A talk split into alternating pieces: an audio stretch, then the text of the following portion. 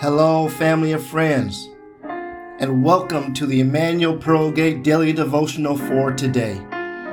We pray that your spirit will be fed so you will be able to go through the day with Jesus on your mind and the power of the Holy Spirit in your heart.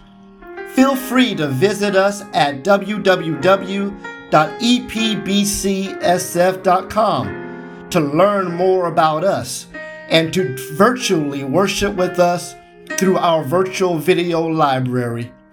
Enjoy today's devotional.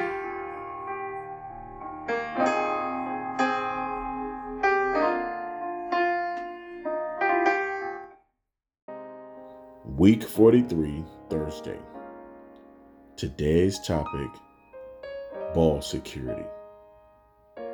I urge you in the sight of God, who gives life to all things, and before Christ Jesus, who witnessed the good confession before Pontius Pilate, that you keep this commandment without spot, blameless until our Lord Jesus Christ is appearing, which he will manifest in his own time.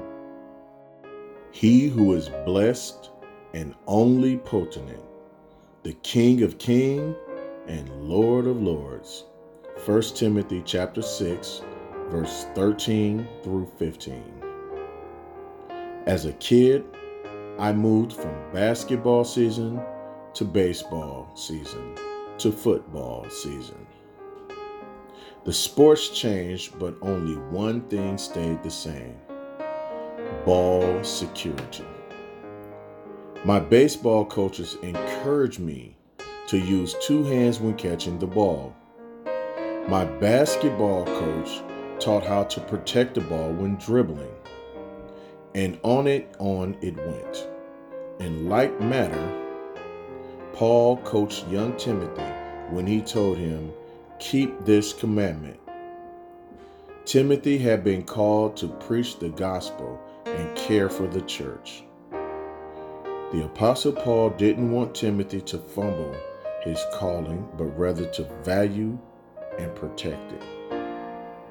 We all have been called into the ministry if we claim the name of Jesus Christ as our Lord and Savior.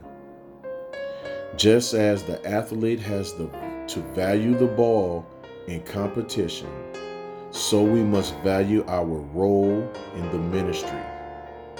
Nothing in our lives is more important than following God's will for our lives.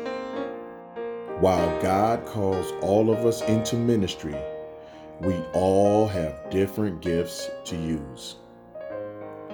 This allows us to play different positions on the same team.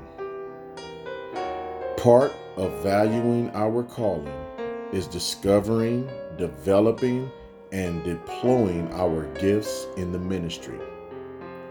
Ball security is the difference between winning and losing on the athletic field. And often, the way we value our spiritual gifts determines success or failure in our work for the Lord. Father, help me to value my calling as never before. It is in the mighty and matchless name of my loving Savior Jesus Christ that I pray. Amen.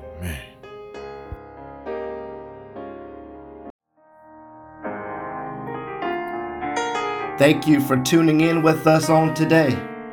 We pray that you enjoyed today's devotional and that it will be a blessing on your life.